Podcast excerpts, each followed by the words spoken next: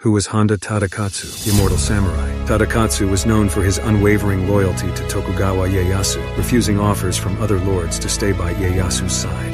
His armor featured unique crescent-shaped horns on the helmet, creating an imposing presence on the battlefield.